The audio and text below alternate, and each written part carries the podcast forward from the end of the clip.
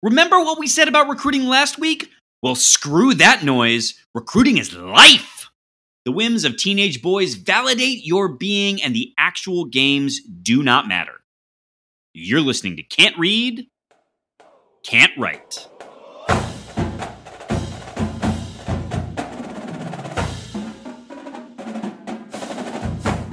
Welcome back to another episode of Can't Read, Can't Write, the podcast that proves Spartans can talk.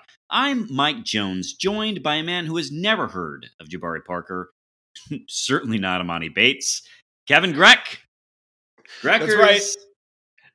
That's right. These people don't exist. They're not real. These were figments of your imagination. All that matters is Xavier Booker now. That's that's all that matters on the planet. Only thing that matters. Um, or if you dub yourself Megatron, uh, which we gotta we gotta get into the audacity of that for a, a little bit. But uh, thank you everyone for listening to the podcast. If we could ask a small favor, please share the pod with Spartans in your life. Rate, review, and subscribe to the show. Of course, follow us on Twitter and Instagram at Spartan underscore pod.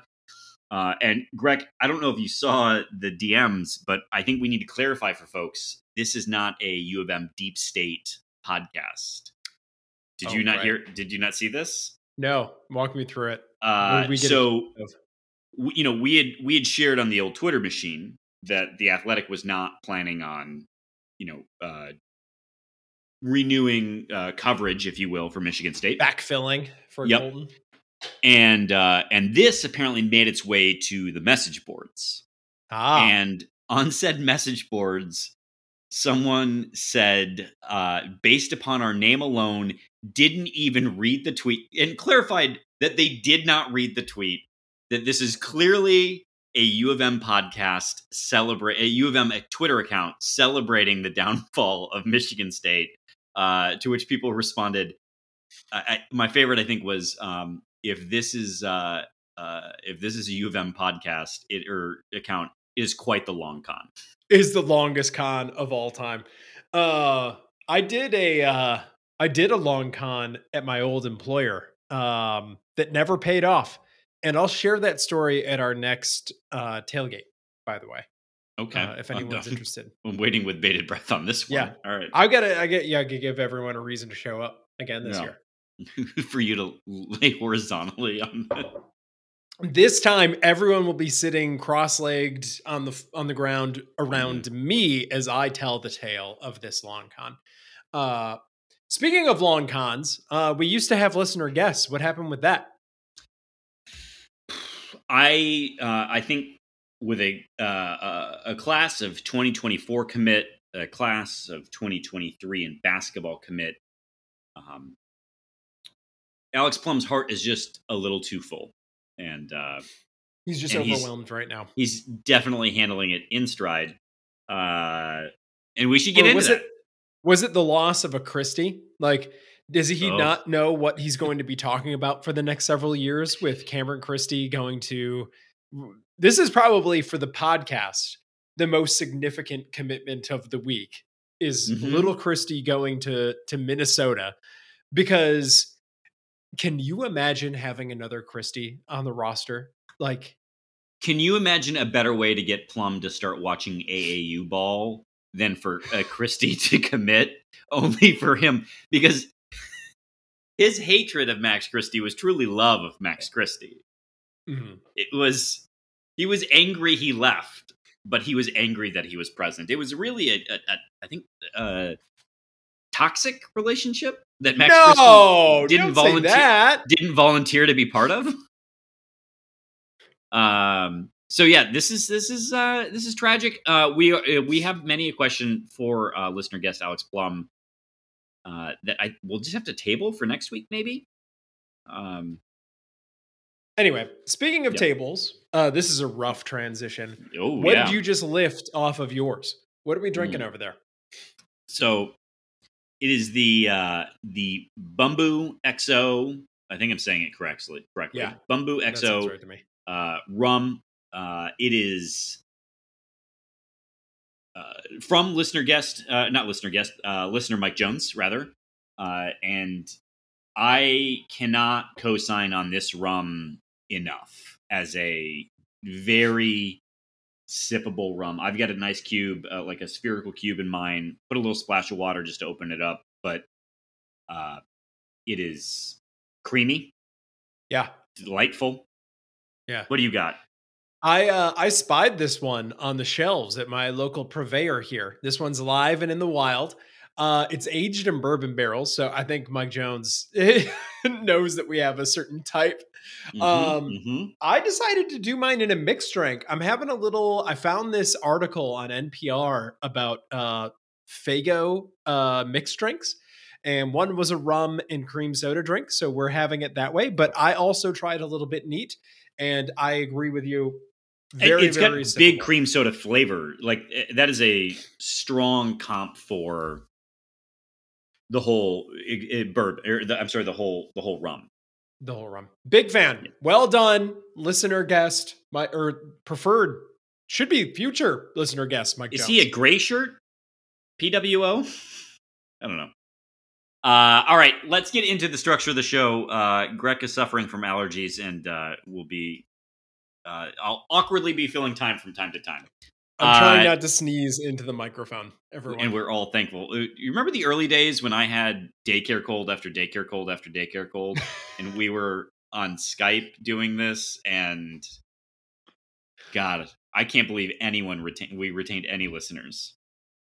Uh, and now here we are. I'm using all of those skills uh, for my seasonal allergies. But mm-hmm. uh, we've got some big notes this week, right? Like we need to be drinking. We should be popping bottles because there yeah. are two, not one, but two big time teenage boys that have chosen to doff the cap for Michigan State. Do you want to go mm-hmm. into football first or do you want to go into basketball first? Uh, well, the sport that always leads, I think we got to do. I, I w- let's recognize that it's a big time. They're actually technically both big time commits. Uh, yeah, dude. So uh, after that, we are going to get off Grand River, where maybe I don't know. Do we have anything? I'll scroll through our. our uh, nope. Our, well, right, I'll, just, I'll double check that. I anyway, nothing. There's like we're waiting to cover NCAA rule changes, but we keep getting conflicting information on what's going to be in there, and they're not official yet. So we're going to cover yeah. that at some point. Uh, Transfer and then rule uh, changes are going to happen. Yeah, and then of course we will uh, uh, we'll take everyone's Twitter questions uh, as as we get there. Um, so, uh, Greg, yeah, let's let's start with I. The bummer about this commitment is there's a bummer about this commitment. Well, he's the class of 2024, so we're and you like, want him now. We're more than a year away from his signing of letter intent. It's going to be, frankly, probably something that I'm always going to wonder: Did this get signed? Did this get committed too soon? Uh, and but is a legitimate if we got this commitment in this class, we would be uh we'd be um over the moon, some might say. Yeah. Yeah. Well, I so, mean, it's a great start to the 2024 class. Uh, it's just so early. It's it is, early. It it is earlier than usual. Uh, and of course, who we're talking about, if you don't know, um, wide receiver commitment Nick Marsh, Nick Megatron Marsh, which is we got to talk an interesting the place to go. I mean, I guess eh, dude's got some swagger about him. Dude's confident. Mm-hmm. mm-hmm. Um, he's a 6'3, 195 uh, wide receiver out of River Rouge. Right now, 24 7 has him as the fourth best Number- player in the state, 82nd best player in the country and the comps are to you know the big bodied wide receivers that Megatron? MSU has had before and Megatron of course uh, but you're you're hearing some uh, some Burbridges etc um, big physical wide receiver I'm also seeing people talk about him potentially going up the recruiting boards I'm skeptical about that. Yeah, I was going to say, wait a second. He committed to Michigan State like a whole year early before camps. I, yeah, I'll believe that when I see that. Nick, I'm I'm glad that you made a great decision here, but if your if your being is uh, attached to this number that 24/7 is giving you, it might take a hit, my man, based off of uh, the timing and the choice uh, that you've got here. So very Big exciting. Time, yeah, and great and, way to know, kick off the class. I, I will say, oftentimes we talk about a peer list um, when it comes to offers, and you might say that this peer list is. Uh, I mean, first of all, he has a bajillion offers, but some of the standouts that you might look to benchmark yourself against are not here. It's worth remembering when you think about that that he's in the class of 2024. Those offers are likely to come if he's. Well, I mean, they are. I, I would benchmark against Notre Dame, Michigan, sure. Penn State. Penn State. I mean, you're not seeing some of the SEC schools, is my point. Wisconsin. Uh, oh, oh, someone's gotten rather used to seeing the Alabama offers down there. I mean, uh, it's a nice thing to see. It's a nice thing to see. Uh, but he did. He did just come back from a Alabama visit, uh, just in time to commit to Michigan State, which is interesting timing. So, well, he went to Spartan Dog Con, I think. Spartan Dog Con. Um, do you want to move on to Spartan Dog Con part two, number two? Yeah, I mean, um, I I don't know what to say about it other than you know a, it is a really interesting recruiting tool that they have. Um, I'm eh, not intimately familiar enough with uh, other programs to say whether other schools do something similar, but clearly it is a way to keep your current commits um, engaged and and connect them with something that they wouldn't have been able to see on an official visit. Uh, it, it's also clearly a way to pull folks in, uh, like Nick Marsh. But I, I, don't know. Do you have any thoughts on it beyond that? It's happening right now. I uh, I like the. It, it kind of demonstrates, and as we get into Xavier Booker, we're going to talk about this more. It kind of demonstrates the putting the money where the mouth is on like once a Spartan, always a Spartan. Like having a coach that brings guys back, has them at his home, um, you know, makes them part of the program. Um, I think it I think it means a lot. And I think parents are going to see that. I think student athletes are going to see that. And they're going to say, like, all of these places that they go to are preaching the family angle, the the pro angle, that kind of stuff. Spartan Dog Con kind of puts the money where the mouth is there and gets sure. everybody bought in and demonstrates that it is I mean, we we weren't in school you know just a couple of years ago you know it's been a few a few years since we've been out now here we are still podcasting about it so like I mean, like five years ago when we were there, obviously. Yeah, M- MSU is a like it, it. just demonstrates that it's a place that sticks with you long term. So yes, that is fair. Um, also, you know, I, I don't know how much we want to dive into this because I actually found it a weird media days. Um, but Big Ten media days did happen.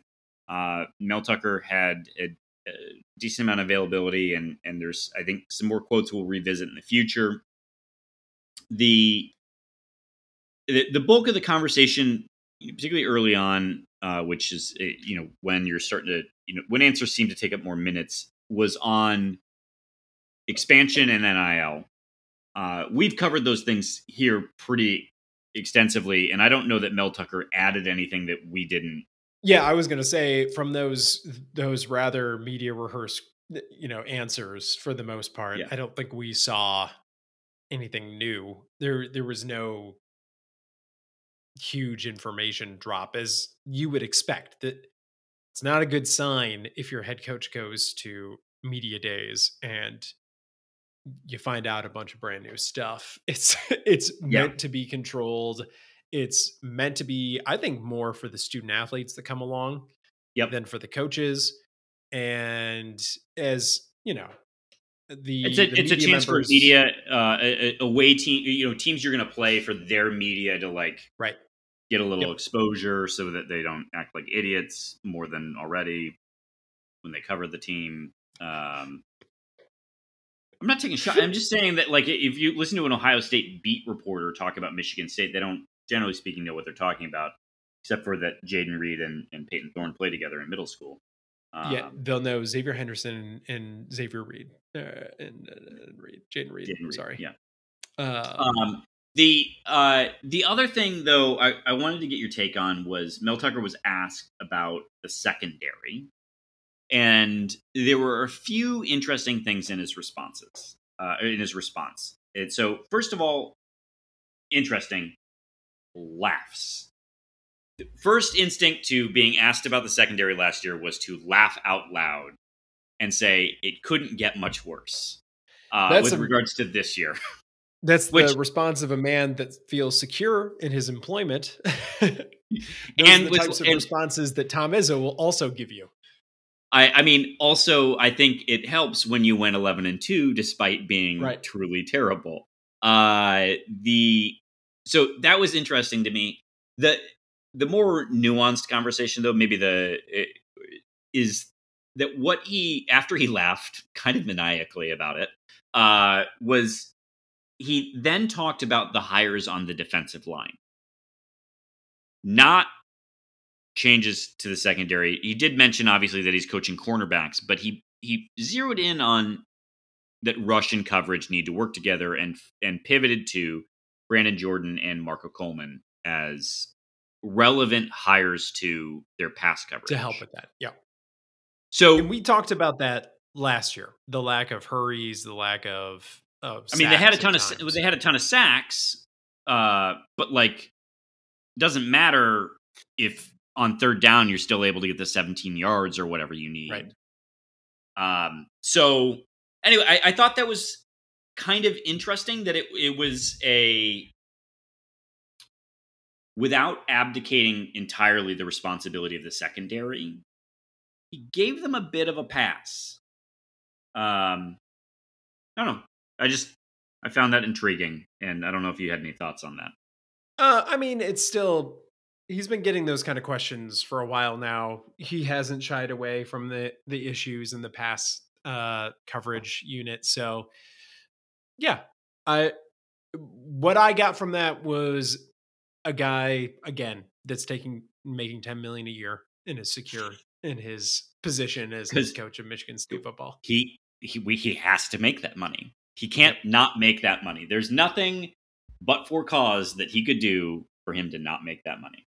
Um so all right, uh, I'm sure our conversation around expansion and NIL will continue. I just don't know that Mel Tucker said much that was super interesting, other than uh, you know his his comment about like ask me in six months about NIL, uh, which is to say, does he end up signing the class that that he hopes to? Um, main event. Should we head to it? All right. Yeah. Can we do the thing? Like, yeah. I I know that we're drinking rum, but I saved one of these because right, hold on, hold dude, on, hold on, hold on, hold on, hold on. Let's do the thing. How in the world did we manage to put this off for how long in this podcast? I don't know. For if you don't know, Tom Izzo just secured Xavier Booker, uh 6'10, 205 power forward out of Cathedral, Indianapolis. Okay. Depending on the site.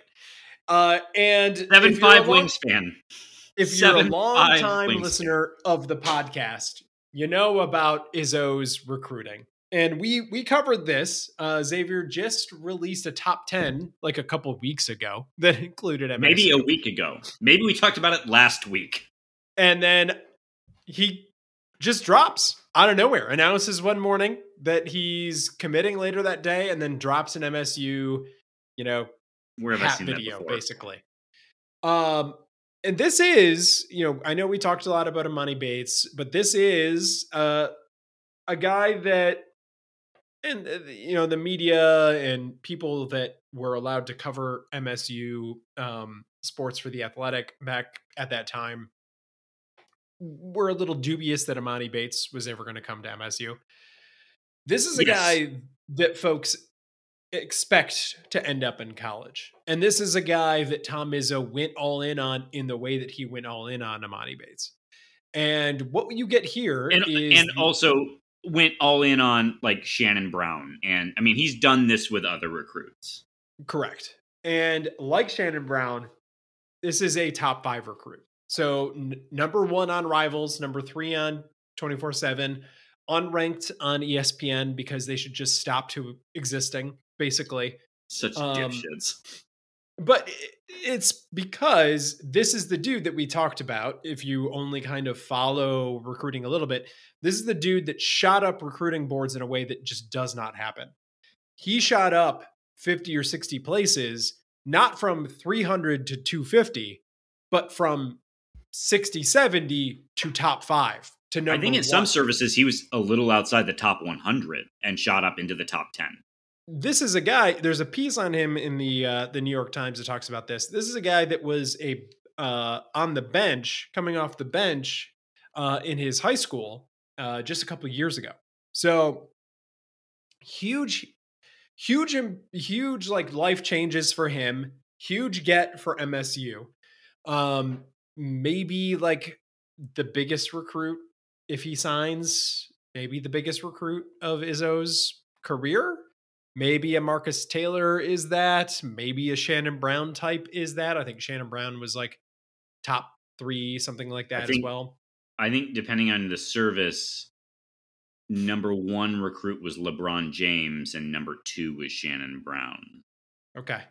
I mean, but obviously, love Shannon Brown. Obviously, there was a giant cliff between LeBron James and uh, yeah but but this is this is we can say this with certainty. In terms of ranking it is the highest rated recruit that izzo has had in the 24-7 era um, or in in our era of, of following yeah. this. Yeah. Um i was not Brown following was shannon brown's recruitment. Um yeah that's fair that's fair. Um so this is this is a this is a big get. And like i think we are honestly being a little bit measured and maybe I want to get to that. Because uh, uh, our our dear friend of the pod, Alex Blum, uh, when maybe we at this point when you're gone for two weeks, maybe we call him acquaintance of the pod. uh, it is uh, like I would have loved to have had him here today because I think a lot of Emoni is living in Alex's head and and it, I remember when Emoni committed, you and I were both very excited about it in in the day after or whatever that he committed. Um, and I think in some ways Alex probably feels like Emoni got flipped, which is not true. Um, but I I'm curious if you can remember a time that Izzo has had a kid flipped on him. Um, well, it, it has happened a few times. Um, what's his name? Who tragically passed away? That went to Purdue. Biggie is what they called him. Oh, he sure. was kind of a flip, but he was kind of a weird circumstances flip. He was a a commitment that Izzo wasn't expecting. It was kind of the story is like Izzo's phone rings one day and he just gets told right before signing day that that dude's going to sign with MSU. Um, that was a flip. Uh, Eric Devendorf back in the day was a was a flip. Um, ended up going to Syracuse. I think maybe there were there's another one somewhere along the way. I mean, th- there's not a lot. It doesn't there's happen. not a lot. That's true. Uh, no, what's his name that that signed another five star from out west that signed right after Emoni, and it looked like Izzo was going to have two top five guys from that same oh, class. Boyaki. Boyache, uh, yeah. who also has played like no minutes. And I don't even know if that I don't I count that as a flip, but yeah, fair, fair. Um, they don't just happen very often, though. They don't for, for and, basketball. And Xavier Booker, I don't get the impression that that's this is one that we need to worry about because Duke and Kentucky and Kansas came in at the very end for a minute, and I think we were all like, "Oh shit, here we go. And then he pretty much told him to take a hike. They didn't even yeah. make his top 10. Nope. So, you know, I, uh, I I'm less concerned about this one and but I do feel like our reaction to truly a massive recruit uh, is is a bit measured in a position that we so desperately need. Yeah, so let's talk about that. Let's actually talk about this kid's game. Uh, as I said, 6'10, 205. So he's kind of the Jaren Jackson comps are there in a number of different ways. Yeah. Um, one in that he's kind of a stretch four, uh, a little less comfortable directly under the basket, much more comfortable in transition. Uh, expect to see him sort of grow into a pick and roll, pick and pop type of role, um, which is good. We'll get into where he fits in that, you know, future future roster. The bigs that we're going to have aren't stretch fours unless yeah. unless Joey Hauser decides he's going to uh, stick around for a COVID year. Um, which does he? Is he even eligible for that? I think so. I this think isn't his COVID year. I don't think so. I think he could get another year if he wanted to. Jeez. This wow. is his. This is his redshirt year because he was forced to redshirt after oh, the transfer. yeah, you're right. I thought you just lost a year of eligibility, but yeah, okay, you're right and so he hasn't even taken his COVID year yet. So I hope it uh, happens uh, just for just for giggles. It would be wild it, to go from a dude that like that. It would be wild. Um, so expect him to get up and down the floor. Expect him to to sort of exist in in that range. Um, like I said, like I pointed out, needs to put some weight on. I think the thing that's really excited about exciting about him, and I think the thing that the the fan base is sort of doing is playing ahead of what that potential roster is going to look like. And it looks like the type of roster that goes deep in March. Mm-hmm. You are going to have a, we don't even know what this kid's going to look like in green and white, but you're going to have a year two of Jaxon Kohler at the five, maybe Amadi Sissoko if he's if he's taken his COVID year. We'll see. Um, you'll have Xavier Booker coming off the bench. Then you'll have like Wait, a. Why will he be coming off the bench? Or, or sorry, coming uh, in at the four. Coming in at the yep. four. Then you'll have an Akins in a three know, wing. There will be so many guards on the floor that it yeah. doesn't matter. And then whoever you want to put in at, at the at the shooting guard role, maybe that's Brooks, whoever you want. Um, and then you're going to have Brooks. a senior. You're going to have be the three senior, and this is the most important thing, point guard in AJ Hoggard. And Maybe senior point guards go a long way in March. And then you surround them with some talent, and things can happen, man. Things can happen. Do, could we possibly have Tyson Walker at back at that point in time? I would have to look at. I mean, I don't know. And then you sure. you have Tre Holloman in his second year. Uh, yeah. You like the the we'll use a Gaddis term. The speed and space on this team is gonna be insane. Yeah, and like you said, this was such a position of need. We're about to experience what this team is going to look like with the big situation that we have, and then to fill in potentially the number one recruit, either in, in the class overall or in the class going to college. Um, coming in at at that role is going to be just absolutely monstrous. Kevin, there's something else that has happened uh, around this commitment as we're projecting things forward. Uh, so there's another commit out, or not commit, another player out there that Tom Izzo's recruited relatively hard that it, it looks like is probably going to go to Ohio State. Um, Correct. But you pick up a commitment like this, and within the last, I think, 72 ish hours, it's became public at least that two dudes uh, who I believe, I think uh, Tennessee and Wisconsin, res- respective to each of them, thought they were like in really good position on uh, suddenly take their final official visit to Michigan State and pick up offers on the visit. Um, and so uh, their names are a little bit escaping me. I think uh, uh, one of them there's a, a comp to like Matt McQuaid, probably uh, maybe a little bit more athletic than Matt. Yeah, McQuaid. so we're talking about Coen Carr, and we're talking about Gehrig Normand. Yeah, the Normand kid is a bit of a McQuaid style guy. Um, yeah. but anyway, it, like this 2023 class, it, I'm just saying Jeremy Fears who I don't know that we've done enough service for how good that kid might be. Um, like you can talk all you want about a senior AJ Hoggard. Jeremy Fears might end up being the truth someday. Uh, sure. But the um, between him and Booker, I think this is like those are, are two fundamental blocks for other people will want to join this class. Right.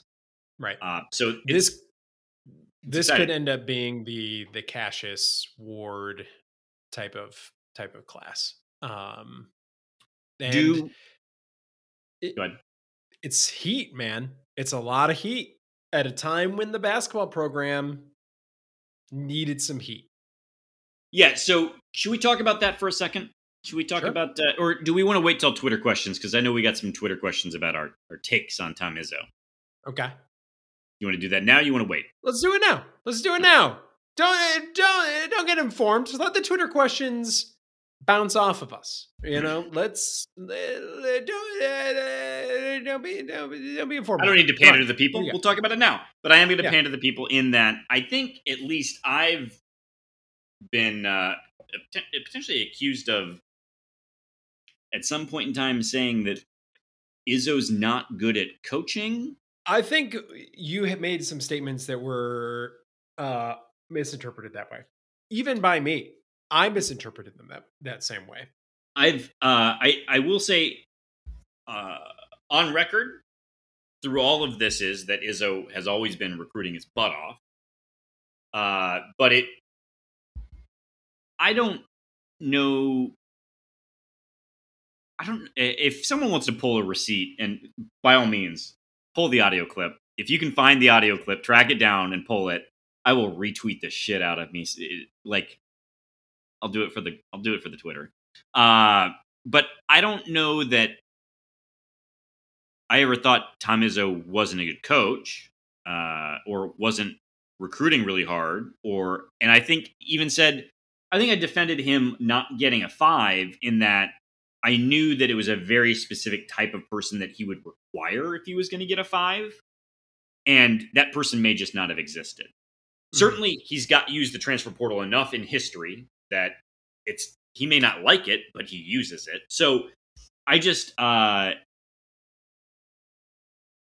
I don't I don't know. Uh I, I think sometimes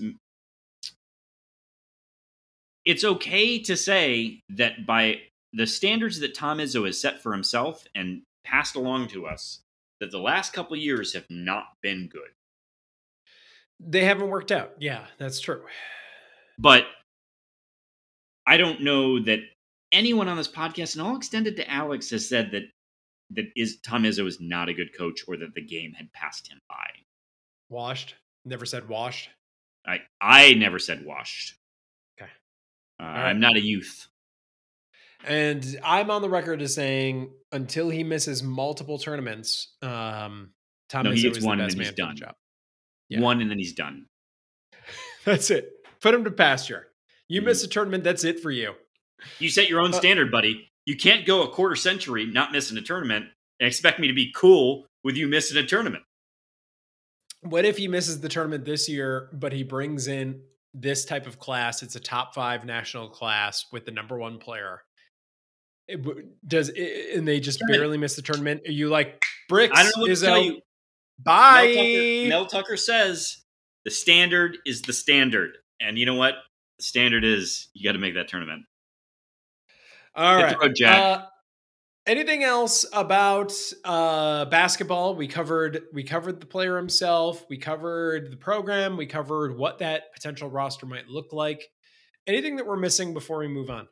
Yeah, I so we kind of just actually joked about it, but do you think knowing how much of the talent that's on the current roster may likely be, be back?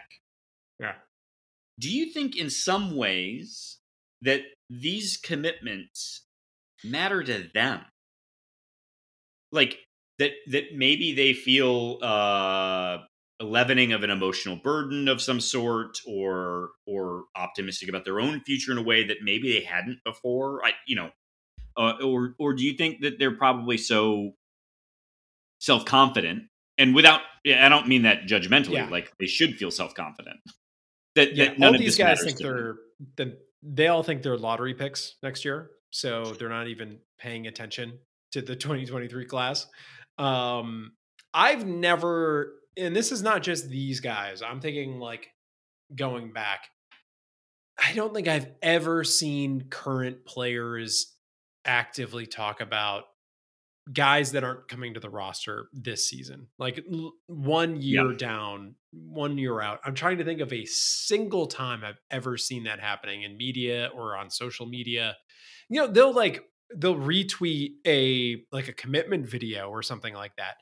But to to say like, "Oh, something something this year sure, but we're really excited about the following year." Eh, I don't think anything like that's ever going to happen. Yeah.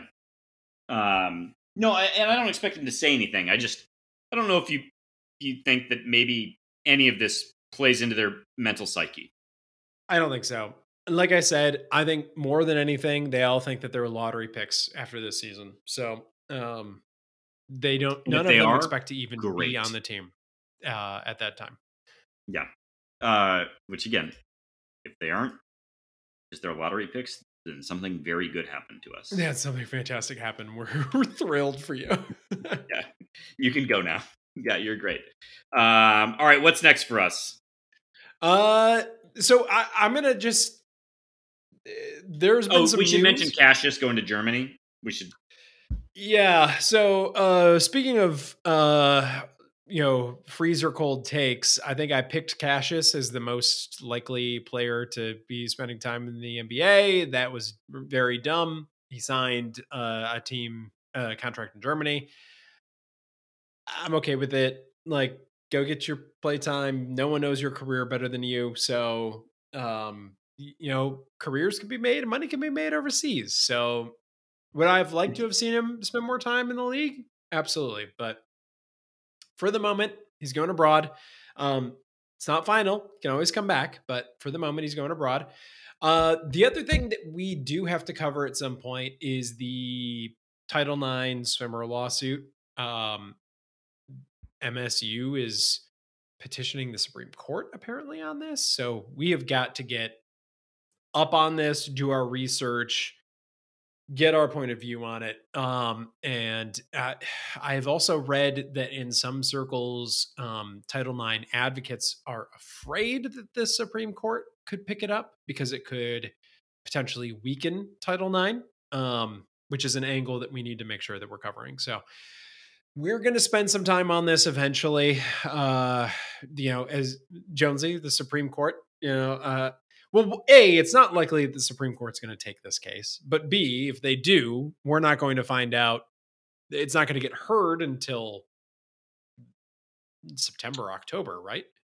we then, we probably won't find out until June of next year. Right.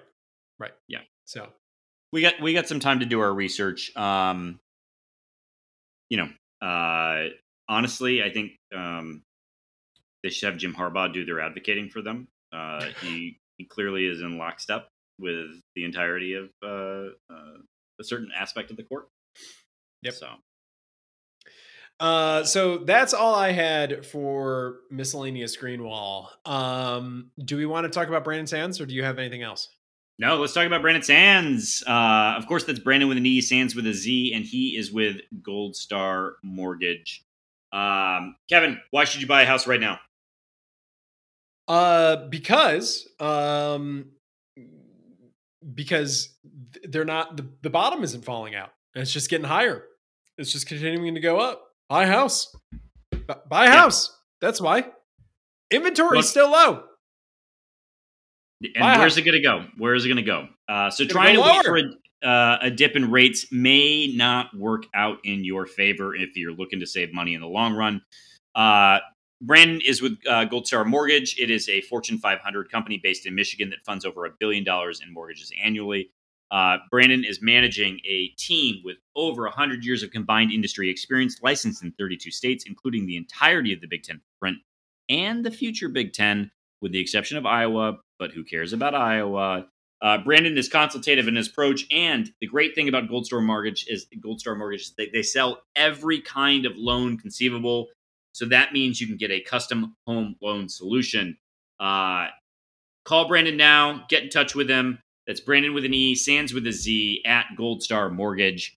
Find him in the old Google machine because uh, you all are not waiting for me to read you his email address. Yeah. Uh, also, those interest rates, there's low now as they're going to be for a while. Uh, what did Jerome Powell say this week? Like, there, there might be a soft-ish landing. I think is what he said, which means those interest rates are continuing to go up. Let her rip. yeah. Buy now. Buy, buy, buy. If you want, one's pressuring here, but if you're looking at buying a house, truly, it's not going to get better. Uh, all right. Uh, let's do Twitter questions. All right, let's go. And it starts with MC Hammer Legos, who asks, What's the dumbest thing you ever did between the ages of 8 and 13? I don't know that I have a really great answer to this. It's more the things I didn't do, right? It's more like, oh, could I, instead of playing those hundreds of hours of video games, could I have played several hours of guitar? Like enough to like have a hobby or something of some merit. Uh, I think that would have been the time maybe, when your brain is still kind of expanding and yeah, yeah, yeah. Uh, I think it's and you don't un, your your brain doesn't understand this at that time, but I think maybe that some of that time could have been more productively spent. And if my parents had brought this to me, would I have been like, "Shut up, ma! You don't know what you're talking about"? Yes, I would have and she probably would have said something dumb like go like play piano or something like that. That's no one cares. No one wants that garbage. Um, but yeah, I probably could have learned to do something cool like play bass or drums or something. Um, bass feels right for you. Only four strings. That's right. Easier, simpler, more humble. Um, you don't have to feed the bassist, is what I've I've been told. Uh, so, yeah. uh, yeah, uh, that probably would have been the dumbest thing that I did from from that age. Uh, next up, swiftly downfield asks, uh, who is, is most timer? likely? I I don't know. Is it? If it is, welcome. Swiftly. Welcome. We're happy to have you. Uh, most likely do it again next week, and hopefully we celebrate you again. most likely to be our third receiver this year, assuming Reed and Mosley take the top spots, which I think is fair. Is it Neon Keon, uh, Montorie Foster, uh, Christian uh, Fitzpatrick, or a as a sleeper, or one of the young guides? Are you on the Bernard train? Uh, do you think he's going to come in and kind of take the world? I mean, I think he gets run in the same way that Keon Coleman got run last year. Um, though I mean Jeremy Bernard might have played at a higher level in high school than uh Keon Coleman, uh, so maybe he's a little bit further along. Look, I don't know that I have a great answer on who the third is, and it's it's this isn't a cop out. That room is stacked. Montorie Foster had, had legitimate moments last year. Christian Fitzpatrick is you might describe as the most likely sleeper in that we just didn't see much.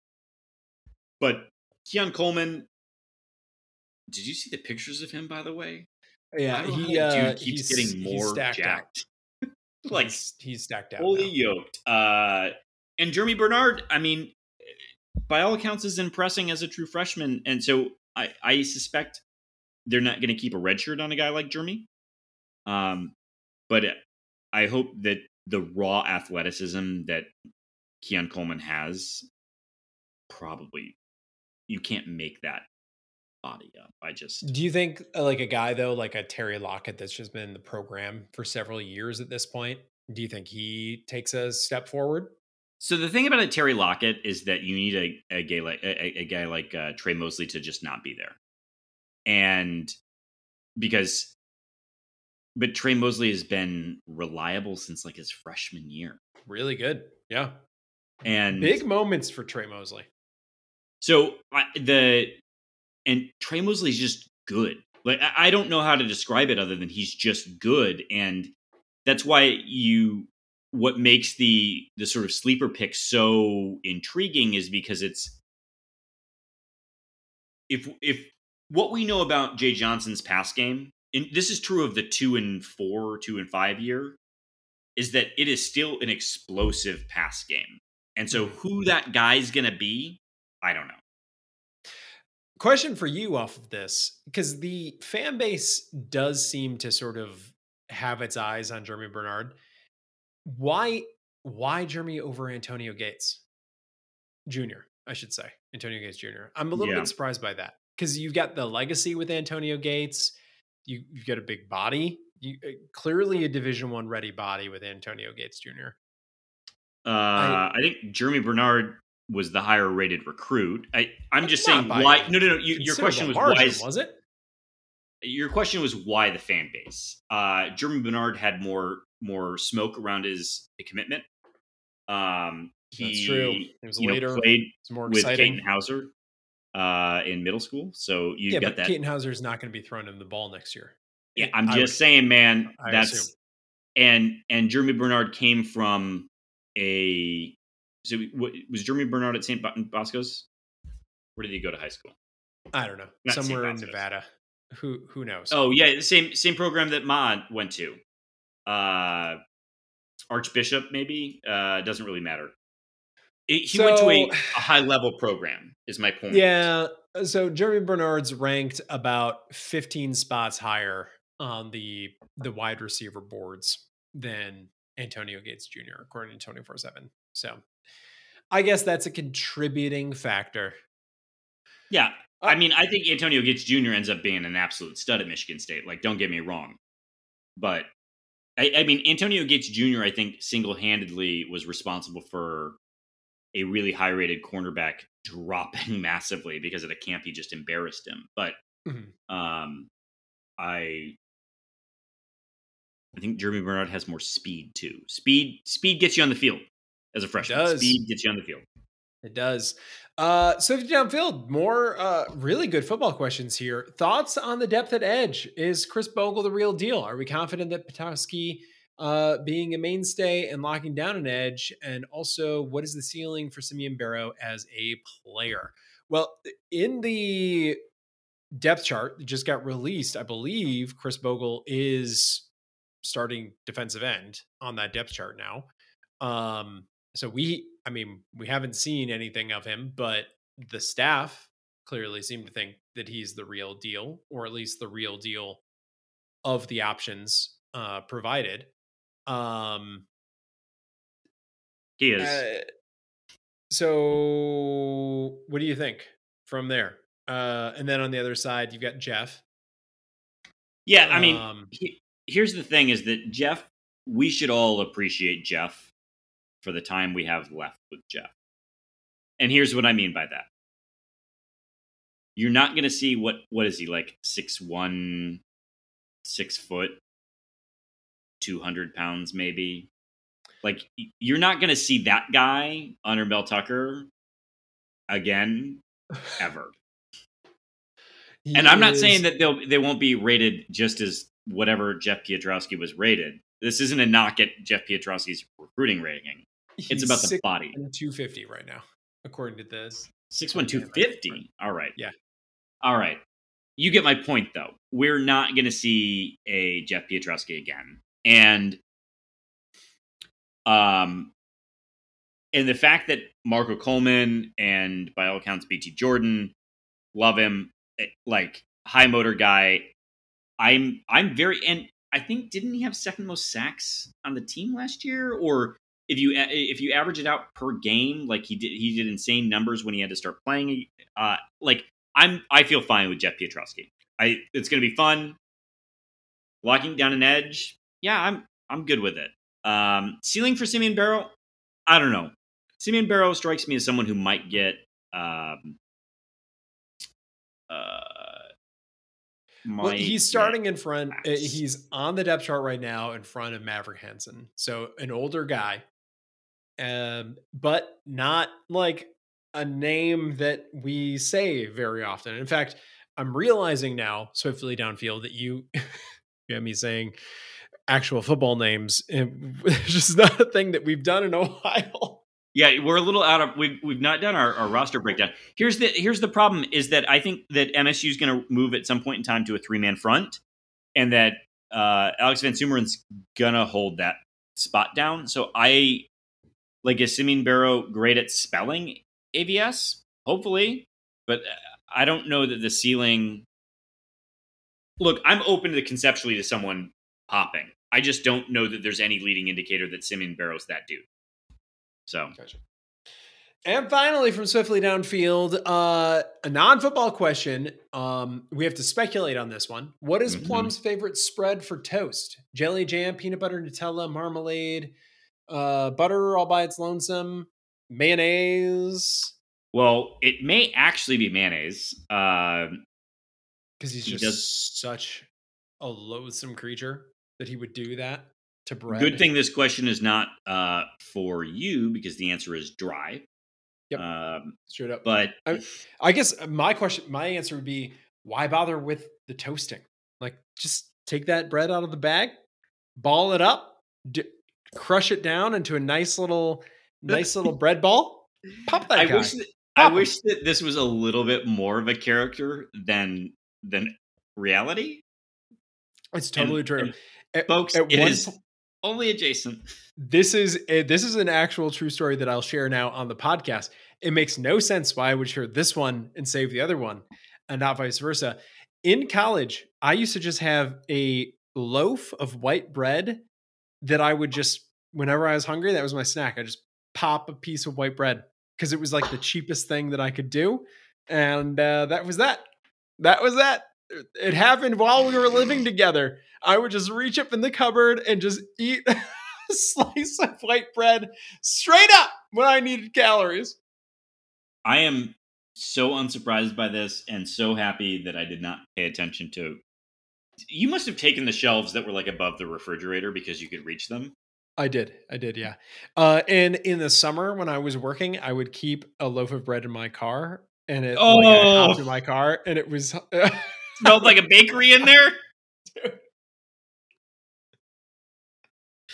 Oh. um, I'm gonna go marmalade for Plum. He spent time in Georgia. Marmalade feels southern. Georgia. That's, that's what I got. Okay. You or do you think he's a Nutella guy? Well, I mean, I think he's a Nutella guy. On toast? I don't know. Who puts Nutella on toast? It, it, that's for like. Oh my god! Truly, I'm glad you shared that story because it explains. I, I think I put, now maybe people will believe. I put Nutella on like crepes and pancakes and waffles. Do you put it on toast? Why not?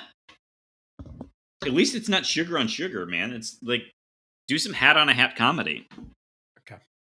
Uh, next up for Spartan 18770, does Izzo get another 2023 basketball recruit? I mean, the answer yes. is yes, right? Yeah. yeah. And I yeah. I suspect it happens sooner rather than later. Uh, which fan base had it worse? MSU with Bobby Williams and John L, or Michigan with Rich Rod and Brady Hoke? Wow. Ooh. If he were alive at that time, this is this is very reminiscent of certain Twitter champions. Um, this is a good this is a good question. You've got to remember Michigan lost a, a Toledo team that fired its coach under Rich Rod. I miss him. Rich Rod was a guy that was being made fun of by Josh Groban on Twitter. Josh, Josh Groban. Groban? Yeah. Because Rich Rod played a Josh Groban song during the football banquet. And even Josh Groban was like, that's that's lame, man. That's as lame as it gets. Um I love that. I think I think Bobby and John L are worse, though. I mean, the firing of Bobby is legendary. Yep. Right. The reason that Bobby and John L are worse is there was real momentum for the program after Saban. Yeah. That was entirely squandered. Now, yep. Uh, maybe Dantonio never happens if you don't have those guys. I mean, you but, could make the argument that there was momentum after Lloyd Carr's. I mean, era? He's the only football coach they've had in the last 50 years that won them a national championship, even though it was shared with another Big Ten school who would have beaten them if they'd played heads up. But um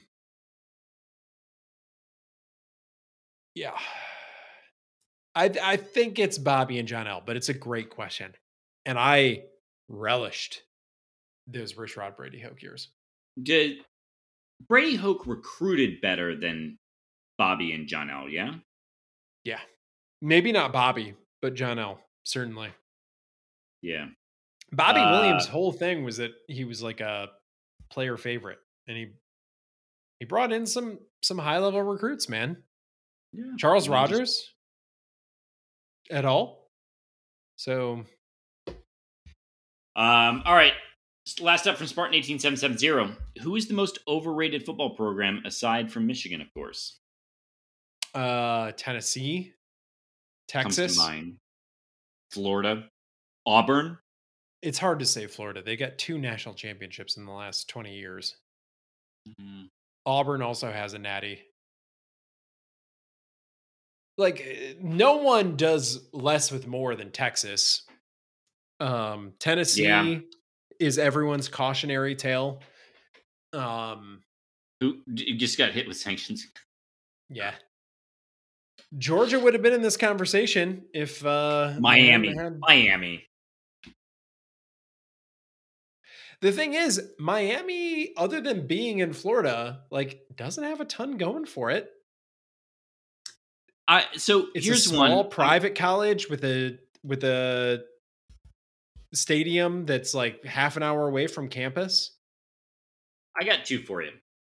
Mm-hmm. I'm, just, I'm just putting these in the hot take cannon send them your way. You you bounce it back. Oregon. Okay. All USC. Right. USC was another one that was sort of percolating in the back of my mind. Other than the Reggie Bush years, talk about doing less with more. Like, other than Pete Carroll doing some Pete Carroll things. Yeah. I mean, to have basically USC could run the West Coast, and it just doesn't. Yeah, how do you have a brand that that's is that strong? You you are truly stronger than Phil Knight on his best day. Yeah, and you you so routinely fuck it up. I like it's baffling to me. And and uh, you know, as as they'll be joining the conference, we'll hear this more and more. What they always say is like, "There's no fan support because there's so much to do in LA." so there's just no fan support. I mean, as Come a coastal, I get that. As a coastal, I get that. I've seen enough USC games where like huge celebrities are showing up at these games. Like, yeah, I don't buy that garbage, but um, I look forward to hearing it for the rest of my life. Um, next up for the Spartan 18770. Nope. nope, we're done. Uh, what who do we have next? Eric Eric Ozanek. How confident you uh, are you in this commitment asking for a fan base? Uh, we kind of well, covered, covered this. this. We covered this. But I feel good. I feel fine. I'm not worried at all. I mean, yeah.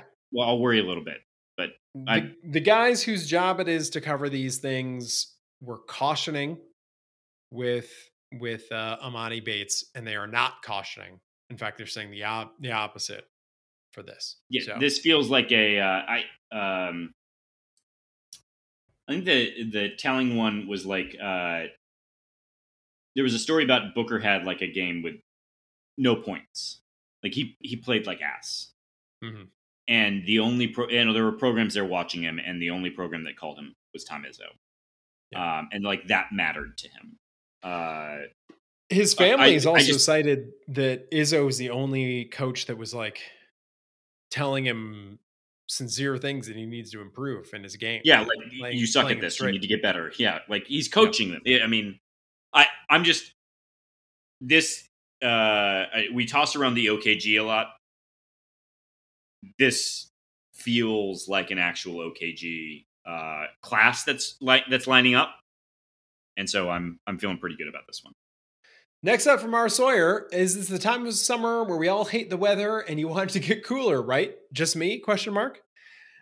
I'm okay if it's in the 80s. I, 80s are where I'm willing to go. If we get up into the mid to upper 90s, then I'm with you, R. Sawyer. But this week has been manageable. What about you? Yeah. How are things on the coast out there, Mr. Elite? Sans humid or sans AC. Um, there was a there was a week there where it was all above 90 um it was not fun but i will never it's sort of like uh rooting for the days to get shorter i just won't do it yeah i just won't do it um, as long as the, the the other critical thing in this is as long as the nights get down into like the upper 60s at least oh, then we're good to go brother we weren't there was one night that we didn't drop below 80. Oof. That was Oof. Bad. Next up from our Sawyer, do y'all drink coffee? If you go to a coffee place and you're getting some obnoxious fancy drink because you can, or is it just a regular coffee? We do drink First coffee. of all, Sawyer, do you use y'all in your normal conversation? Yeah. Just curious. Yeah, yeah. It's uh, uh, I I see I see y'all and uh, and I think it's um uh, I think it's something that we all need to incorporate into our day to day, but we only do it in our written word. That's that's my take on y'all. We should all just y'all should get on y'all. As as she has here. Uh, you're you're not gonna believe this, Jonesy, but when I roll up to a Biggby or I roll up to a Starbucks, it's tall coffee black, no cream. You get it iced? No, I oh, never drank so, it. I've never drank an iced coffee in my entire life. Say what? Yeah, this is true. I've probably had thousands of coffees. Not a single one of them has Say been iced. What? Y'all, Kevin needs to get an iced coffee or at least a cold brew. Uh, or Sawyer, I am uh, with uh, the Grec on the no additives, but I am iced and uh, and or cold brew, and it's usually because I'm on the go. I'm moving and uh, I don't. You're just so active. There's just so much for you to do. In you can get hot coffee at home. Philly. You can get hot coffee at an office. I don't need hot coffee if I'm going to a coffee place. So wow. I get a cold. Uh, also, you could get a Colada coffee. Free call. Uh, next up from our Sawyer, uh, are you the kind of person to stop. use up as much of your vacation You're days as possible, or do you hoard them like a dragon on a pile of gold, assuming your days don't roll over? I mean, if the days roll over, that's when you would hoard them, right? Try to use them if you don't roll them over. I, can we plug unlimited PTO? Is that a thing we can plug? Go ahead. Go. You know, there's probably only a small portion of the listenership that actually has unlimited PTO. So tell us about your unlimited PTO experience. So I think largely it's actually a scam. Uh, that is the knock on it. Is that you unlimited PTO less as a result. You end up taking less, and it's so that they don't have to pay it out on the back end. So that's where the culture of your company really matters um, about whether you can and should feel um, in, empowered to to take take time.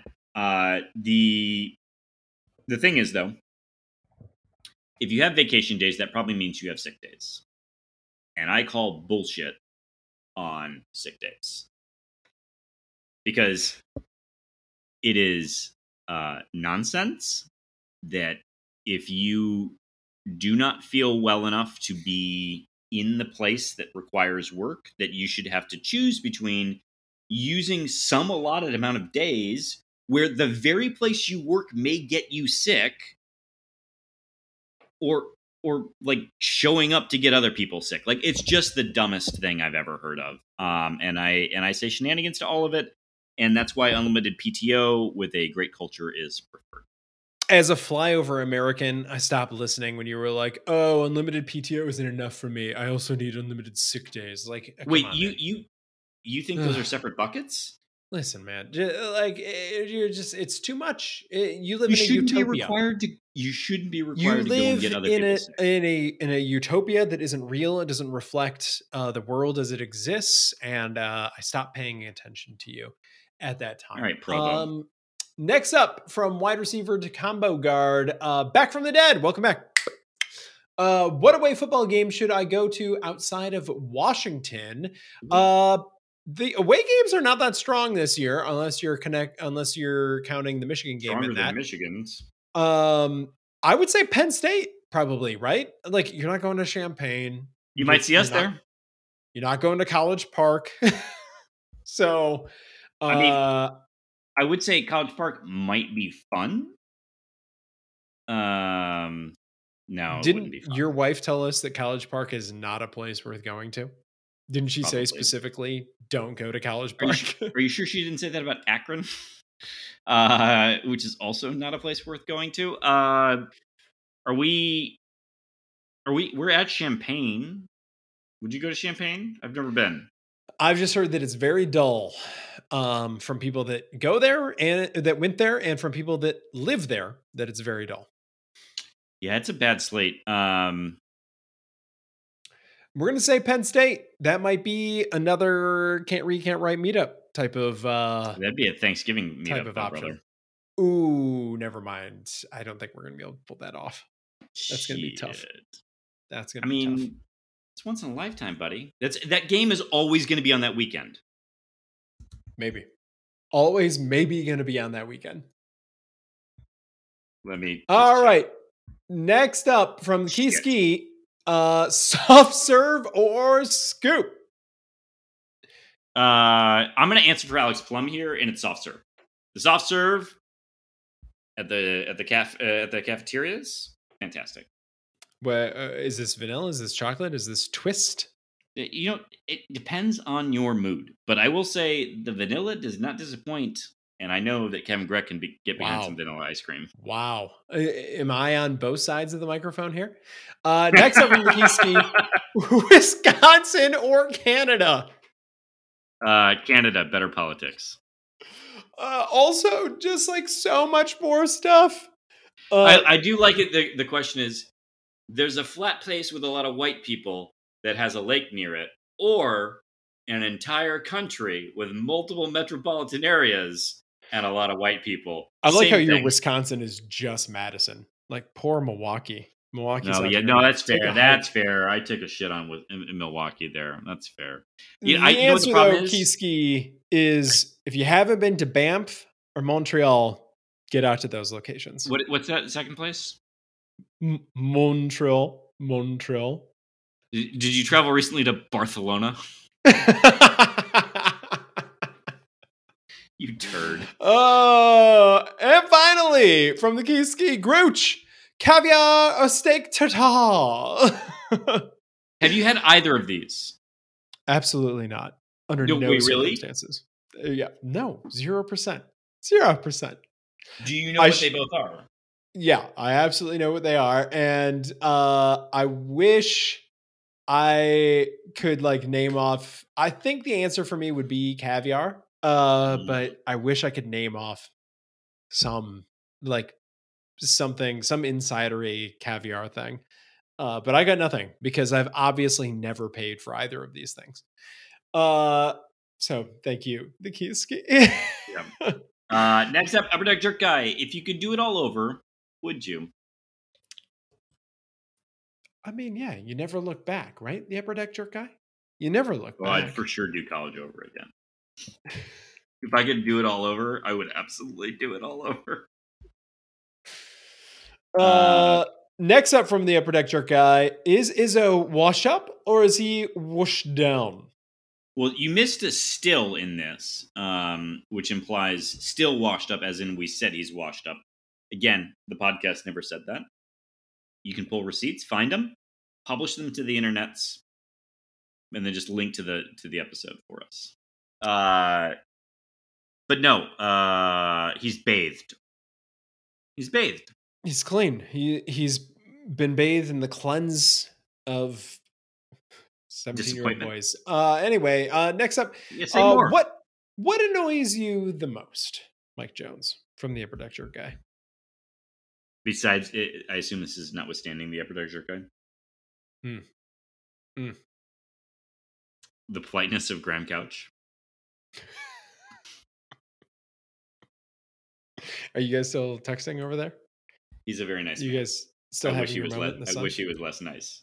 Uh, Uh, two spaces after a period. Oh yeah.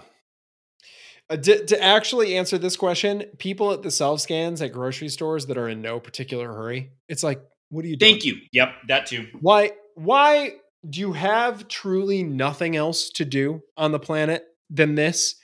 And, and I'm not talking about people that are like, you know, trying to find the UPC code. I'm talking about the people that are like looking around. They're like they don't even know where they are. Like, what is going on? What we- what is going on? I want to also add the length of the receipt at a CVS. Do Mm. you expect me to hold on to that? Yeah. We we live in truly in a digital world. First of all, you can save checkout time for people. Just print a shorter receipt. Second, let me punch my fucking number in, and you just give me the deals I earned. How about that? Hmm. Truly, Hmm. CVS. Also, CVS bought an insurance company. What's up with that? That's interesting. Pluto's Going full vertical integration there on the pharmacy. Uh, next up from Eman Sinner, uh, who are considered quote friends of the pod. Is it just listeners, friends you made in college? Is there an application process? Asking for a friend. Uh, ooh, interesting. Do we have a, a, a well, Alan Haller, friend of the pod, um, obviously. and confirmed listener. Confirmed listener. Those lines blur as well. yeah. Uh, so confirmed listeners are at least adjacent to friend of the pod. Mhm. Um, yeah. Uh, if you've had a beverage with us and are a confirmed listener, probably a friend of the pod. This uh this is really Eman Center. You've snuck in quite the segment fish here. Greg, Because there's so many layers to this. is Graham Couch a friend of the pod? We've spent a lot of time saying very not nice things about Graham Couch. You really hung up on that. Is he a Um, friend of the pod? We'll see. Next time he comes up, we'll see if one of us accidentally says says friend of the pod. Um, that's where All right, that's fair, That's that's wh- that's when we'll know. Uh, next fair. up from Joe Ashworth. Do any of y'all Jesus. do any of y'all have any freezing cold Joe. Izzo takes that you want to apologize for? We co- we covered this, Joe. No. We, we No. covered this up top. Uh, I think Jonesy was misunderstood even by myself uh, for some of his uh, statements earlier. Because I called him a bucket. He is a bucket. No, this was before the bucket. Uh, this was What did I before the bucket statement. Well, we've got to go back. We had to review the tapes. Okay. Um, No next up from Joe Ashworth, also the one that would have the freezing cold takes is Mm. couldn't be bothered today. Uh, what are you as a podcast doing? Protect Spartan Nation from no, you Harbaugh? missed one. You you Uh, skipped. oh, that was Wow. Mr. Neurotic Pants. Have some Uh, more what rum. is- what is slash was your favorite international cuisine or restaurant in East the Lansing? International Center. Burger King at the International Center.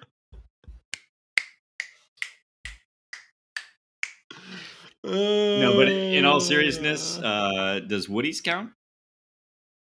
I loved uh, Thomas slaps. Asian House back in the day. Uh, that was uh, meat candy. I described it at the time. Uh, Charlie Kang's fantastic. Um, El Azteco. Ella's Teco, There we go. Altus is supposed to be good uh, for Ethiopia. I got to get out there. Um, next up from Joe, uh, what's worse, slow drivers in the passing lane, people who stop, who run stop signs, or people going 100 on the freeway? Mm. Well, two of these things are just dangerous. are So illegal. They Yes. should be the ones that are worse, but I'm going to answer slow drivers No. in the passing lane. Uh, if you do 100 and you don't swerve, I'm less bothered by you than the person who like does Speed Racer. Um, but I still think you're an idiot.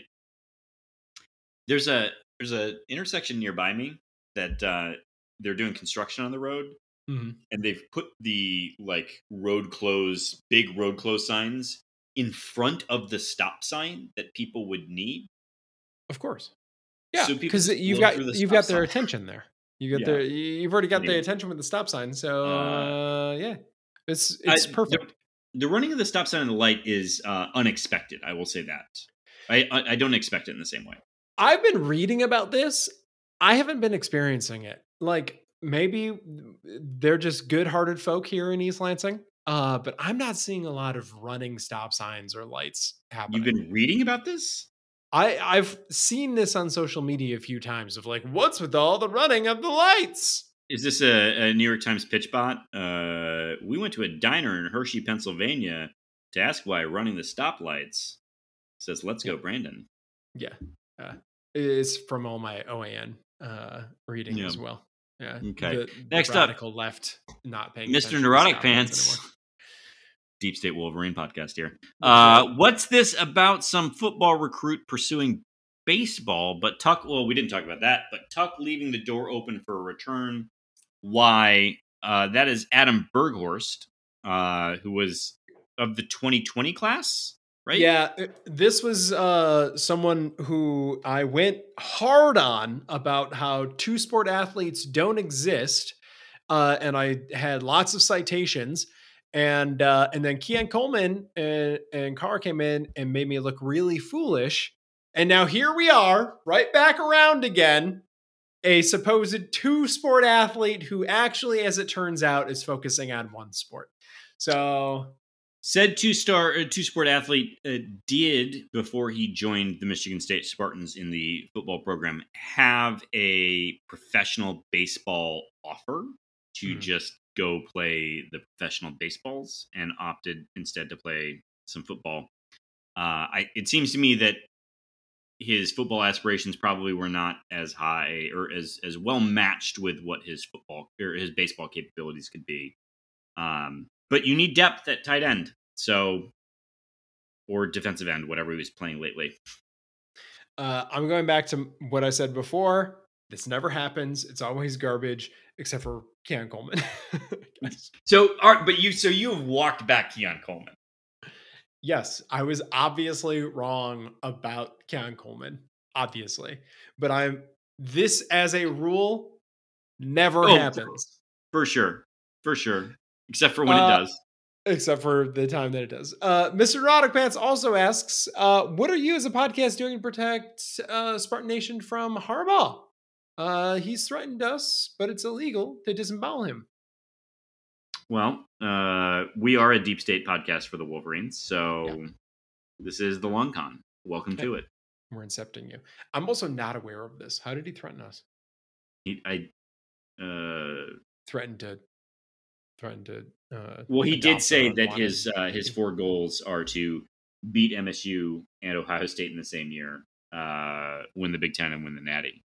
So hmm. we we popped up on his radar, and you know what, Jim? You said a lot of dumb things this past week. I appreciate you saying that beating us the same year as Ohio State is important to you. It's not going to happen, Jim. Uh, and finally, for Mr. Erotic Pants, is your blue chip recruits, if your blue chip recruits either go elsewhere or don't pan out, then maybe aren't you, then maybe you aren't that great of a recruiter, are you? Hashtag Izzo. Uh, I don't know what this is meant to be. Uh, I mean, there have been some guys that that didn't work out. You know, Delvon was injured. I guess you could oh, say that. Uh, sure. Marquise Gray didn't pan out. Uh, but then there have been a lot of guys that did pan out at the same Jaren time. Jackson. Jaren Jackson is a great example of. There's another person we don't particularly want to talk about, but you know, yeah. not signing a max contract this year, even though he could have, but he's the worst. So, um, uh, I, I don't know that you, you wouldn't call Cassius a blue chip recruit, right? No, no, he was not even um a top 50 recruit, I don't believe. So, trying to think of uh, Paul Davis, um, blue chip recruit. Yeah. Uh, Josh Langford, blue chip recruit oh, that didn't work no. out. But the other side of that, you Shannon have Brown. like a. I mean, Shannon Brown got drafted in the first round. Um, yeah. You have the other side, though. You have your Drew Valentines, etc that that get drafted uh, way higher than they were in their recruiting rankings. Yeah. So it, it or goes... you have someone like Draymond Green who probably got drafted maybe a little bit hot, a, a scotch higher than his. Uh, his I think stock. more than a scotch, but yeah. But but then his NBA legacy, uh, significantly higher than even his draft status. And I said Drew Valentine, but I meant Denzel Valentine again. Uh, go get yourself some uh, some Bumbu, XO uh, Can I pour uh, some more? bourbon barrel. I know we're almost at the end, but are we gonna just rum. keep hanging out and drinking some Bumbu? Yes, we are. We are gonna do that. Uh, and next up from John Hubbard. Recently, I heard a Techo remix of Smash Mouth All Star. Can Plum Alex shed some light on the eschatological Yes. Uh, meaning of such a creation. Is this God's kingdom manifesting on earth, or is the sound of the Lamb of God opening one of the seven seals? Please make it make sense. What the hell are the seven seals? He would know all of this. Let's just save this one for next week. Relating um, to death, judgment, and the final destiny of the soul and humankind. Jeez, John. We can't read or write, John. We can't read or write. Uh, next up from Thomas Ambiasi, uh, there seem to be plenty of coach speak happening at the Big Ten Media Days. Yep. How much can we actually take stock in? Uh, it's that's the whole point. I think of the media I think Phil Tucker laughing about last year's secondary is truly the thing you can take most stock in. Which, to Kevin's point, is the laugh of a man who cannot be fired and and and took a giant bag home in spite of having a terrible terrible pass defense. That was and, the most honest moment. And next up from Thomas, how long until the rights to the keep chopping phrase and the trophy made of a hand axe and a cord of firewood are played for annually between MSU and Rutgers? That's right. This is Thomas, very impressive, little known uh, because no one really cares, but chopping is very important in uh, in Rutgers lore. Yeah, the uh, uh the Rutgers fans that we met were were quite quite salty about this. you know the most impressive thing about Rutgers fans to me is that we met some who are subscribers to Rivals and 24/7 boards. Mm-hmm. I I I just can't imagine being a Rutgers fan and paying for information on your three-star recruits. And also being so well adjusted otherwise. They were yes. such nice men. I like I'm so lovely, but I do spend money on VIP access to Rutgers my, recruiting updates. Clearly, you you can't trust my judgment. no. do not take a restaurant recommendation from me or from me. Next up from Momopoly, uh, negative 15, and these are all negative 15. I don't know what it means anymore. Now, moving on to women's rights. On Friday, MSU asked the Supreme Court to hear a case that could impact how Title IX is applied to college athletic programs, percentages, numerical gap, size of the viable team. Wouldn't have been cheaper just to fix the damn pool. We will get to this, Monopoly. It is a fantastic question uh, and one that we will answer in a way befitting the subject. Right? We'll get there. Um, it does seem like if you're going to go to the Supreme Court, it might it might have been easier just to uh just to have the pool. I don't know. I don't know. Yeah. Um next up from Monopoly. The men's team. You, you just an aside, it's the women's swim and dive team only that's suing. This and is they, this is all about the Title IX rules and the representation of women um, on the teams. We've talked about this. It's about like overcounting of certain athletes in certain sports. It's about having the the crew team be like 70 right. people. Right. And, we, and we will do we will do more diving on that. But my no pun intended. But the the broader point being is that uh, you then are fixing just fixing the damn pool, but you've you've cut and just said bye bye to a bunch of people. And if your Title IX math was always premised on what the swim and dive women's swim and dive team is now alleging is fully faulty math right? Like if if you had equal men's team and equal women's team in swim and dive mm-hmm. and you cut them both but the women's team says no you have title ix problems well then bringing them back doesn't change your title ix problems. Right. And so no it's not the pool it's not it like that is just that is a reductive view of the issue here and that MSU and I'm not saying that MSU is right, but this is a much larger fight than fixing the pool. So, yeah, because you you wouldn't be able to cut another sport. Someone else would bring the same issue. You're laughing right. at me, but you would not be able to. This this. I'm not laughing argument. at you. I'm. We were ready to move on from this, and yeah, no, I'm just I like I'm I just can't with the like, oh, and, MSU's and also, just like, I'm going to keep paying the giant law firm to go to the Supreme Court when at issue is here, hey, there was an allegation made that we have a really deeply messed up Title IX situation, and they might. But like, that's the issue. And whether the swim team comes back doesn't change that. And by the by, if their old system justified the men's team existing, and hmm. then you say, oh, we'll just fix the damn pool, but we're going to get rid of the men's team, then the men's team is going to say you have a Title IX problem. So anyway, all right, that's all. Uh, we'll cover this. Uh, obviously, we're serious about it. Uh, next up from Monopoly. Enjoying the dog days of summer? Question mark. The Greeks and Romans believed that the star Sirius rising alongside the sun is what made these days the hottest of the year, and at a time that could bring a fever or even catastrophe is your fever for football settling in or are you prepared for a catastrophe? Oh my God, I think this is the record for the biggest stretch from the setup to the question. I don't think it's ever been a bigger stretch than this. Monopoly, it, it strikes me as someone who uh, was like, learned, oh, you should start a speech with a quote, right? And and truly, you should not and that feels like what we got here. Uh, also, uh, I want to know what your Google train was. How did you come to this intro statement? Yeah. How did you come up with this? I'm at the uh the part in succession where Shiv writes her like manifesto for what she thinks the company can be. And I love that the characters are making fun of her for opening it up with like several quotes. And I was like, yeah, like like it was like a middle school paper. Can I quick aside? Uh, unrelated yeah. to our podcast. People are just going to hear us have a conversation right now. Uh, SAPAC has, uh, I have his Plex server, and mm-hmm. I've been watching Only Murders in the Building. Have Lovely. you seen this? Everyone yeah. should be. Yes. Yeah. So I don't know if he just hasn't uploaded, but I'm at season two, episode six, and like yeah. Mabel just That's killed somebody. One, I think. Oh, so yeah. so it's very frustrating to go from streaming like the entirety of a program and then not realizing that you've caught up with like a weekly publishing cadence. Oh, and now you've got to wait with yeah, the rest of us. Really frustrating. it was it was a whole like fuck.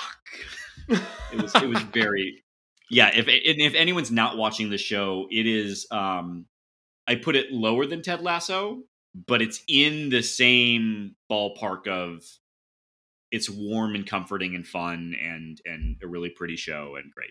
So and about murders in the yeah. building. Yeah, it's great. It's great.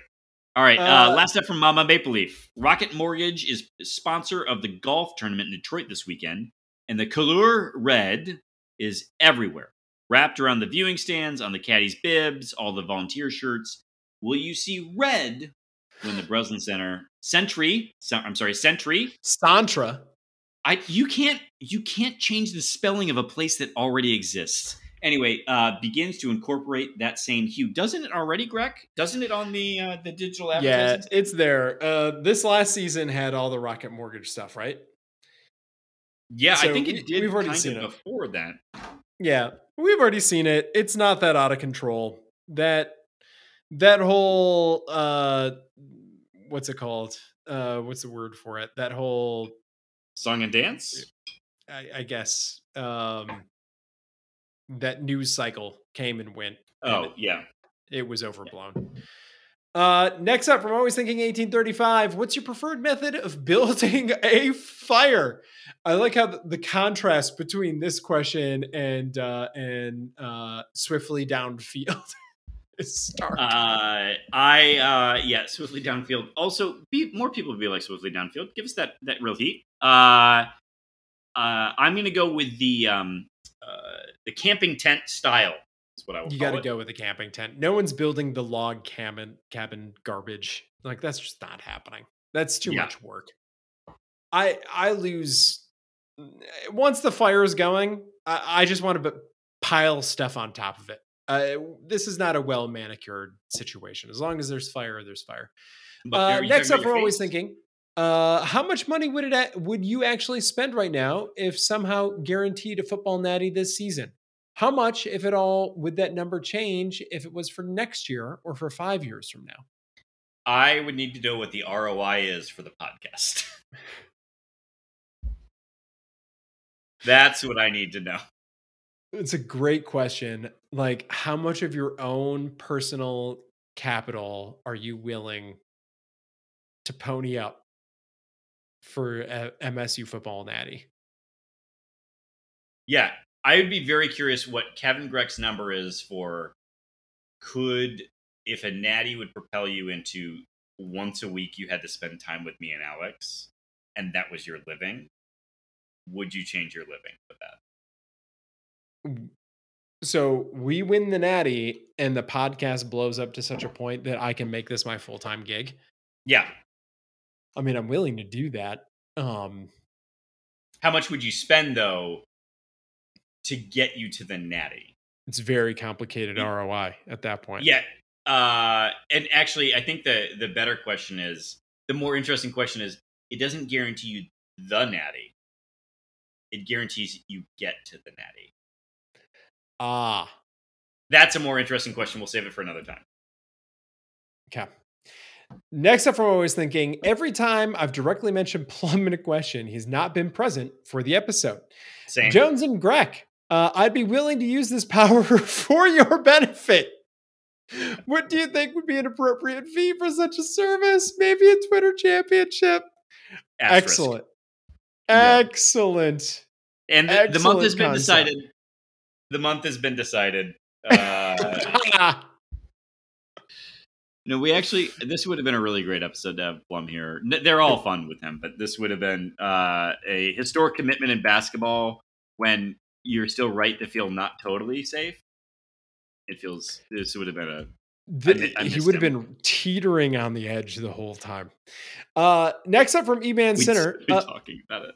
Since MSU started the NIL recruiting cycle very hot, and since uh, it has since started losing recruits and more lucrative NIL deals, can our official mantra for 2022 be live by the bag, die by the bag? Sure. Yeah, I co-sign. Although we haven't been doing that much dying by the bag, and uh, E-Man Center, I apologize. I should have moved you this question up. Um, yeah, earlier. I think. I mean, there's been a couple die by the bags, but it's mostly.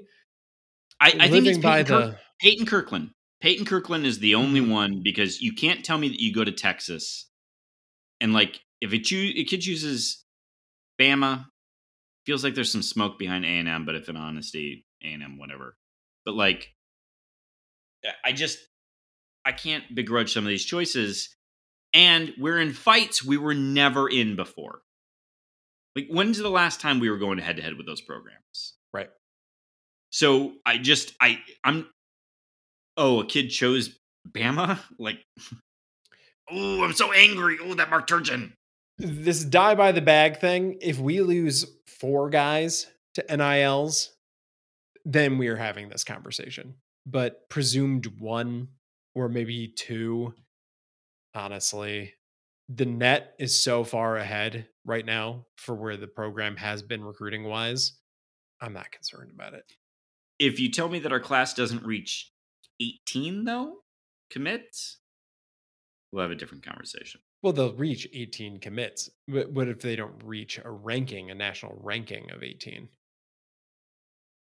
Yeah, we'll have to see what the class looks like. I, I could spin, uh I could spin that. I could spin that. Next up, from listener Mike Jones, any big plans for the final month of the off season, or am I the only one trying to do everything possible to pass the time? Uh, well, we probably need to start working on positional previews. We do. We do. Listener Mike Jones, uh, just in the same way that you are giving us the sweet nectar of of uh, of the fine liquors. We will give you the sweet nectar of uh, positional breakdowns. You're lucky, lucky man. I know that's what you had in mind. Uh, next up from listener Mike Jones, Fears and Booker, the most exciting commitment duo since question mark. You got to go back to that 16 class, right? I mean, yeah, that's got to be so, it. For you in 16, who was it that you were most excited about? Miles. I mean, it was Miles. And then who was your parent? Was it Ward?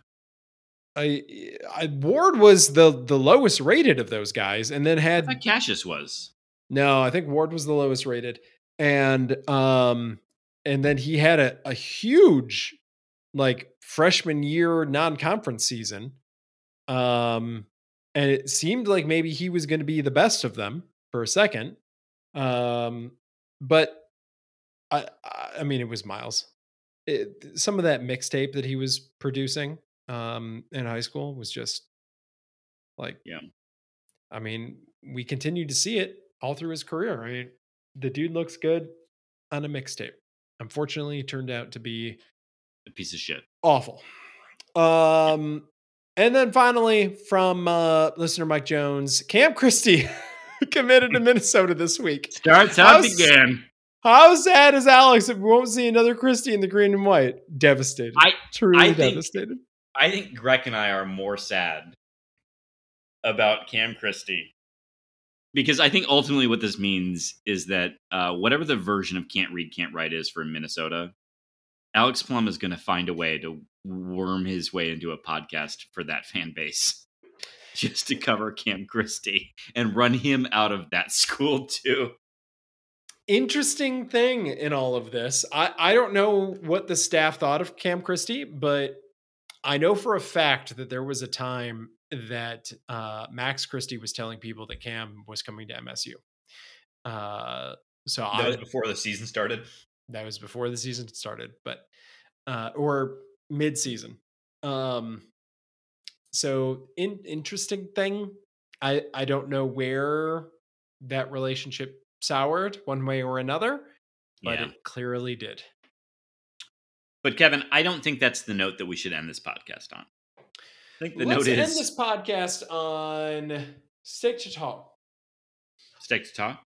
Uh, I say we say cheers to Mrs. Xavier Booker, to the real Megatron, the one Not true Megatron. Megatron, the one true Megatron. This is going to be a recurring bit on this. Uh, and uh, with that, sir, uh, Izzo, gently washed. Go green. Washed up. Washed down. Washed. Wash. Wash back he and just, forth. He kind of did that thing where, you know, you just, you know, he got in the Lollapalooza uh, porta potty with the, you know, and just kind of did the, the wash under the pits and the. Indeed. You know what I'm talking about. The camping shower situation. The camping shower. That's the that's what I wanted to call it. All you right. Can make, you can edit that to make it sound good. Thank it's you. it sounds very coherent, guaranteed. Mike Jones, go green. Cheers. Go white.